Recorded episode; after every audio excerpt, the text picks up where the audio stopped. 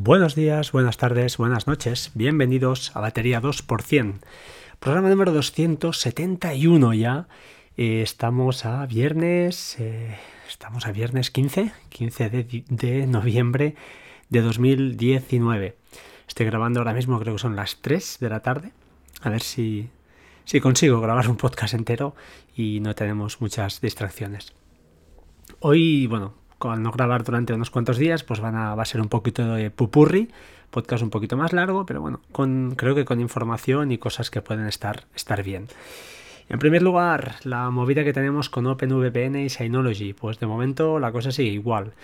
Eh, como os dije, o no sé si os lo dije a vosotros, si se lo dije a, algún oyente, estoy haciendo pruebas, eh, pero no han sido exitosas, simplemente cambiando pues la, lo que es los métodos de cifrado y de autenticación, los protocolos.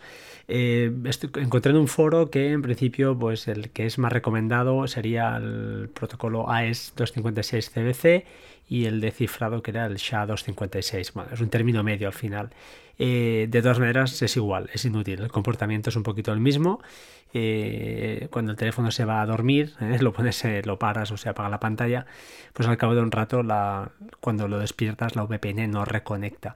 No sé si puede ser o tiene, puede tener algo que ver también con iOS, el manejo que hay, que hay, que, perdón, que iOS realice con las bueno, con las tareas en background. No lo sé, sinceramente se me escapa y de momento pues bueno habrá que estar atento cuando haces durante un largo tiempo que no lo utilices pues eh, estar atento y, y, arrancar con la VPN manualmente. Yo de todas maneras utilizo War Plus ahora cuando salgo por defecto y a no ser que quiera conectar a mi casa por alguna, alguna razón, algún servicio que tengo en casa y que no tenga pues eh, con proxy inverso, sino que tenga por métodos de por perdón, por temas de seguridad lo tenga solo accesible eh, desde VPN, pues entonces sí que bueno, tengo que hacer ese trabajo ¿no? de desconectarme de una y conectarme a la otra. Pero bueno, es lo que tenemos, lo, el precio que tienes que pagar a veces por, eh, por esa privacidad o por esa seguridad más bien, ¿no? por ese exceso o, ser excesivamente, precavido. Perfecto, pues vamos a empezar hablando de WhatsApp. Eh, WhatsApp, pues bueno, como el título del, en el podcast o en el guion del podcast he, puesto, eh, parece que se pone seria para lo que le interesa, eso sí. En las FAQ de WhatsApp de, pues se han publicado ya que a partir del 7 de diciembre tomará medidas legales en contra de aquellos que se determine que estén involucrados o asisten a otros a cometer abusos que violen sus condiciones de servicio. Como por ejemplo, eh, mensajería automática o masiva o de uso no personal, es decir, hacen referencia a aquellas empresas o colectivos que tengan canales de WhatsApp eh, pues en la aplicación convencional, no en WhatsApp Business, que es la aplicación que tienen ellos pues eh, destinada para, para, este tipo de usos más empresariales y como no les gusta esto pues van a, van a empezar a, a bloquear, entiendo, cuentas de, de este tipo. Eh, no me parece ni bien ni mal, no, no voy a entrar a debatir esto, pero sí que me parece muy mal una cosa que ya os denuncié hace unos cuantos podcasts donde a mi amigo le habían bloqueado una cuenta y um, pues bueno, parece que uh, eh, eh, se pudiera dar el caso, o se hubiera podido dar el caso, de que alguien le hubiera añadido a algún grupo que él, pues sin que él lo supiera. Eh, bueno, si queréis más detalle, pues buscad WhatsApp, en, hay un par de podcasts que dediqué a este tema. Y os remito además a un podcast súper interesante que se llama Sobre la Marcha Podcast. Este podcast está grabado por un español en Australia. Eh, entiendo que es informático. Este es mi hijo, informático o similar, seguro, o analista, o se dedica a este mundillo porque tiene unos conocimientos realmente muy, muy grandes. Y es muy interesante. Y explica pues toda esta movida, ¿no? Que, te pueden meter en un grupo sin que tú lo quieras. La única defensa de momento que tenemos es ir a ajustes en WhatsApp. Disculpad. Ajustes, cuenta, privacidad y grupos. Y allí hay tres, tres opciones. Antes había cuatro, por lo que él mismo comenta, yo la verdad lo desconocía. Y mmm, en estas tres opciones, que ahora voy a entrar para detallaros, a ver, cuenta, privacidad y grupos, eh, pues dice quién te puede añadir a los grupos. Por defecto creo que está todos, eh, la segunda opción es mis contactos y la tercera es mis contactos excepto. Entonces tú deberías marcar, para que nadie te pueda añadir a ningún grupo, deberías marcar el excepto y marcar a todos tus contactos. Pero esto es un rollo, porque la que añadas a alguien más a la agenda, pues ya vuelves a estar un poquito en falso. Eh, la cuarta opción sería nadie, pero pues por lo que parece la han quitado. Los señores de WhatsApp la han querido quitar y ya está. Y como esta gente son así, pues hacen lo que, lo que quieren y punto. Yo de momento lo he dejado en mis contactos, que es la opción, pues bueno, menos mala, entre comillas, o, bueno, la menos mala sería mis contactos y marcarlos todos, pero es que voy a pasar. Voy a pasar de hacerlo porque tengo un montón de contactos y me da hasta pereza, así de claro. Pero bueno, que sepáis que se puede hacer y si alguien tiene pues alguna cuenta de WhatsApp pues más profesional, donde el número de contactos pues pueda ser más controlado, pues podéis hacer esto. Em, otro tema del que os quería hablar es una, un enlace que me llegó gracias a Antonio Bueno, que es uno de los administradores del canal de Telegram de, de, Shortcuts en español. Es un figura, este tío es profesor de universidad y bueno, el tío domina muchísimo, más que llamarle tío, le llamaré señor. Y ah, me facilitó, o nos facilitó a algunos, un enlace que se llama hoops.org y no es más que Homebridge, eh, la versión gráfica, más gráfica de Homebridge que realizó, creo que es un tal Oznu. Y pues de alguna manera la han comercializado. No sé hasta qué punto, no sé si entiendo que será legal, pero bueno, además, ya os digo, te permiten, de alguna manera lo que hacen es eh, comercializar lo que tú te podrías hacer en tu casa, que es con una Raspberry, quemar la tarjeta y instalar, pues eso, eh, Homebridge. Y lo hacen de una manera pues mucho más fácil. Y por 129 dólares más taxas, te lo envían a casa ya con el aparatito y todo. La Raspberry en sí y todo ya muy todo hecho para que lo enchufes y casi casi pues lo arranques. Entiendo que es para gente que no debe tener ni idea y que no quiere tener ni idea. Pero me cruje un poco porque entiendo que este tipo de gente tampoco creo que esté muy destinada a la domótica e incluso ir más allá, es decir, comprar domótica que no esté por defecto ah, ya compatible con HomeKit. Entonces no le veo yo mucha historia a esto, pero bueno, eh, está bien la web, échale un vistazo. Disculpad, es la interfaz gráfica de, de, Homebridge, como os digo. y yo soy partidario de no tener un Homebridge, ya os lo dije, soy partidario de tener eh, varios contenedores con, con Homebridge separados porque a veces eh, me ha pasado, se pudre, se queda medio... Eh, no bloqueado, pero algún plugin que haga el tonto y te puede llegar a dejar pues inservible, o al menos a mí me ha pasado, inservible ese homebridge. Y por mucho que borres ese plugin, algo queda ahí que no, se acaba de ir. Entonces mm, yo prefiero tenerlo así. Pero bueno, os dejo el enlace para que le echéis un vistazo y si alguien no sabe de qué va, pues oye, le puede, le puede ver la gracia y a lo mejor le, le pierde el miedo a instalar Homebridge, eh, porque ya os digo, la interfaz ahora mismo es totalmente gráfico y bueno, si los plugins son dos clics y toquetear algo en el, en el JSON de configuración, pero es que es muy, muy, muy, muy sencillo si sabes un poquito de inglés y te sabes documentar un poco, pero vaya, no es nada difícil. Y vamos al tema estrella del podcast de hoy. Por fin. Pues bueno, vamos a hablar de Tautuli. A ver, para el que no lo sepa otra vez, lo voy a explicar muy rápidamente, ¿vale? Tautuli es una aplicación externa, o diría casi que es un servicio o un satélite, para entendernos, de Plex.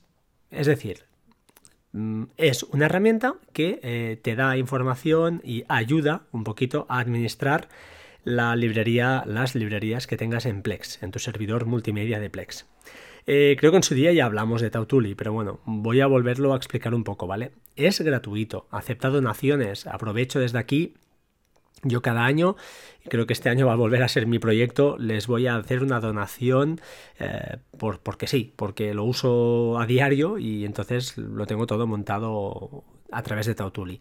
¿Qué hace Tautuli que no haga Plex? Pues bueno, hace muchas cosas, desde eh, que luego lo contaré. Crear newsletters semanales, por ejemplo, o quincenales de lo que tengas nuevo y enviarlo a tus usuarios. De controlar lo que está pasando en tu servidor y te envía notificaciones, que esto sería quizá lo más importante. Ver el historial de todos tus usuarios, que han visto, que han dejado de ver, que no ven, cuál es, yo qué sé, qué es lo más visto. Actualizar las librerías desde eh, usando Siri, ¿De acuerdo? Esto está bien porque recordad que había un... ya os lo diré. Había un shortcut que realicé, de hecho eran tres y todavía funcionan, los he cambiado, los he modificado y siguen funcionando para actualizar las librerías de, Plex. Pero si tienes Tautuli, y creo que la aplicación para iOS es de pago, pero vale muy mucho la pena, porque creo que son dos euros y que menos, eh, te permite pues eso, grabar una frase y actualizar automáticamente las librerías con simplemente un comando de voz. Es fantástico, utilizando Siri, ¿de acuerdo? Es un Siri shortcut muy cutre, pero, pero es, pero funciona. Y no sé qué más, qué más. Pues tiene muchas más cosas. El nivel gráfico está muy bien, el entorno gráfico es todo vía web. A raíz de un pequeño grupillo que tenemos unos eh, pocas personas y me gusta que sean pocas porque está muy bien ese grupillo donde hablamos de Plex y nuestras historias eh, pues bueno, ah, yo ayer comenté inocentemente, no sé por qué, eh, a raíz de un comentario de un chico que decía, oye, pues claro, aquí alguien me está tirando, los usuarios, algún usuario le tira de, de películas eh, libres de derechos, como no, que son 4K y claro, mi ordenador está transcodificando y eso implica pues que un, desgaste, ¿no? Un trabajo para la CPU adicional. Y preguntaba si había alguna manera de poder bloquear todo esto. Y yo inocentemente le contesté que sí, sí, que yo hace tiempo que lo tengo montado, que en Tautuli hay lo que se llaman los scripts y hay un script que es fantástico, que se llama Kill Stream, creo que se llama, y lo que te permite es eh, matar, pues eso, matar procesos en que sigan unas determinadas condiciones. Entonces yo por defecto tengo que si alguien transcodifica, se conecta, perdón, se conecta a mi servidor y transcodifica, eh, pues automáticamente le mate el stream y le mande un mensaje le diga, oye, no está permitido eh, hacer eh, transcoding en este servidor. Entonces, ¿esto cómo se monta? Pues bueno, os dejo unas capturas y unos links en, en las notas del programa. Instalar Tautuli no es difícil, de verdad que no es nada difícil. Y son, es, son cuatro líneas de terminal, pero es que no es nada complicado. Ya sea en un Mac, ya sea en. Ya os lo diré en la Raspberry o donde queráis, ahí para todos los gustos, ¿de acuerdo? Entonces, eh, también os dejo una página de los custom scripts, es de los scripts hechos a medida, ¿no? Y hay varios. Yo el que uso prácticamente es este, el Killstream. Y luego hay otro que tengo también, es verdad que lo que hago es si hay alguna, algún vídeo, alguna peli, que algún usuario, menos yo, claro, se ha dejado pausado más de 10 minutos o 8 minutos, creo, pues también para, para esa película y la mata. ¿Por qué? Pues porque al final está pausado y está gastando aquí, está mi CPU de alguna manera o ese proceso está aquí eh, parado, ¿no? Y tampoco me gusta, eh, ocupando memoria. Entonces, oye, pues fuera y cuando vuelvas a conectarte, pues ya lo seguirás viendo sin ningún problema. Os dejo, ya os digo, como digo, capturas, no es muy difícil. Y otra de las cosas muy chulas que tiene Tautuli es la ah, capacidad que tiene de hacer un informe, creo que puedes hacer que sea cada día o semanal, mensual, lo que quieras, ¿no? Yo lo tengo hecho semanalmente y lo que hace es enviar un correo muy guapo, os dejo también una captura de un ejemplo de las... Eh, en mi caso hago películas y series añadidas últimamente a mi servidor y que se envía cada semana rigurosamente a algunos usuarios que me lo han pedido. Ups, perdón, este, este chico está constipado. Y entonces lo que, pues lo que hace es eso, os crea un documento, un HTML, perdón, una newsletter eh, muy bien formateada en HTML, con capturas, con, con eh, lo que se ha añadido, eh, un, poquito de sinopsis y la verdad es que queda muy, muy bien y más que nada a modo de curiosidad. Yo al menos estoy, estoy conectado a algunos servidores y, la verdad me gustaría, me gustaría que en vez de tener que entrar en ellos, me llegara un correito una vez a la semana y me dijera, mira, esta semana hemos, o este mes han entrado estas tres peliculillas. Pues perfecto, tú, si hay alguna que me interesa, me la pongo ya, me la pongo en la lista y la veré cuando pueda. No sé, es, ya sé que es un poco friki, lo reconozco, no es para todo el mundo. Yo más que nada lo hice pues a nivel como siempre, a nivel pedagógico, saber si era posible, si funcionaba, y la verdad es que funciona muy bien y así lo he dejado, ¿de acuerdo? Lo he dejado y, ya está. Em, finalmente, os quería comentar una cosa, a ver si puedo, a ver si soy capaz de Infuse. Infuse es ese reproductor de, bueno, que va muy bien para ellos y para el Apple TV va fantásticamente bien. No voy a describir ahora todas las características que tiene Infuse, pero sí que voy a comentar una cosa que, se la comenté a Oli y Oli me dijo que sí, que sí, que lo, sabía ya hacía tiempo, pero no sé si todo el mundo lo sabe. A ver si lo cuento bien, ¿vale? En Infuse, si os vais a, a ver, a ver, ajustes, a la rueda dentada, ¿vale? Y luego vais a añadir archivos. Hay una opción donde pone conectar a Plex, ¿vale? Suponiendo que tú estés en Plex y que tengas otros servidores añadidos, aparte del tuyo, ¿vale? Otros servidores de amigos, lo que puedes hacer es conectar a estos servidores, ¿vale? ¿Y esto cómo va? Pues que una vez dentro, cuando tienes este, este te has logado, eh, vuelves al menú este de ajustes y abajo pon añadir archivos, disculpad, y entonces te aparecerán estos servidores donde pone dispositivos guardados. Entonces, aquí viene lo bueno, puedes entrar y eh, moverte. Imagina, pues por ejemplo, en las películas, estoy dentro ahora de un servidor, te vas a las películas, te vas a. verás un listado, tardará un poquito, un poco, y cuando las tienes, lo que puedes hacer es descargarlas. Yo no sé hasta qué punto esto, bueno, puede ser muy legal o no, porque de hecho Plex no quiso jugar en su día este, este juego, pero eh, Infuse lo permite. Así que de momento, pues eh, ahí está. Lo digo porque, pues eso, tú estás en algún servidor amigo, ¿no? De otro amiguito y ves alguna película, alguna serie que te interese mucho y en vez de decirme, oye, pásamela, pues directamente vas a través de Infuse y descargas lo que quieras. Es más lento, es un poco más farragoso porque hay que ir uno a uno, no puedes descargar carpetas, ya sería muy descarado, pero poder se puede. ¿Vale? Así que aquí este truco, dicho esto, de este truquillo de, de. Eh, paralelamente, pues, pues ya está. Eh, esto es mi, comentario al respecto. Ah, sí, os quería comentar antes de despedirme, antes de despedirme, comentar cuatro series que, bueno, que hace falta ver, ¿vale? Eh, hay una de ellas que está entre comillas porque todavía no está aquí en España oficialmente, entonces hay que buscarse la, la vida. Pero las otras tres sí, y están muy, muy bien. Una es The Hot Zone, que es la zona caliente, va de una miniserie de seis capítulos del virus del ébola, año 89, hasta ahí puedo leer. La segunda es The Voice, que no sé si le había dicho, los chicos The Voice, no la voz, sino The Voice. Ah, está muy bien, eh, de verdad, echarle un ojo. Yo no soy de superhéroes, no soy de Marvel, no me va mucho estas cosas, aunque me las miro y bueno, me distraen, pero no soy un friki de esto. No os dejéis llevar por la portada, ¿vale? Se ve que está basado en unos cómics y tal. No sé si lo he comentado ya alguna vez aquí, creo ahora estoy pensando, igual lo, lo he comentado. Si no lo habéis visto, echarle un ojo. Creo que está en Amazon Prime y está, está más que bien.